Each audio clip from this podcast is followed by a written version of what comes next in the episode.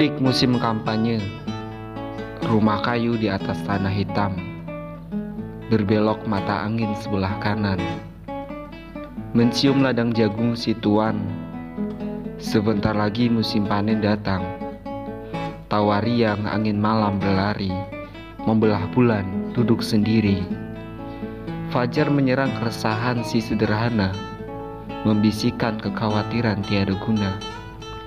Lingkaran merah, kalender di dinding, seorang presiden tersenyum dingin. Hadiah kampanye bulan lalu, mendebar benih pada sebatang kayu, menjadikan dada tabah menunggu tahun. Wajah belahan hati dalam angan tersenyum, sampai hari dijanjikannya menyeberang.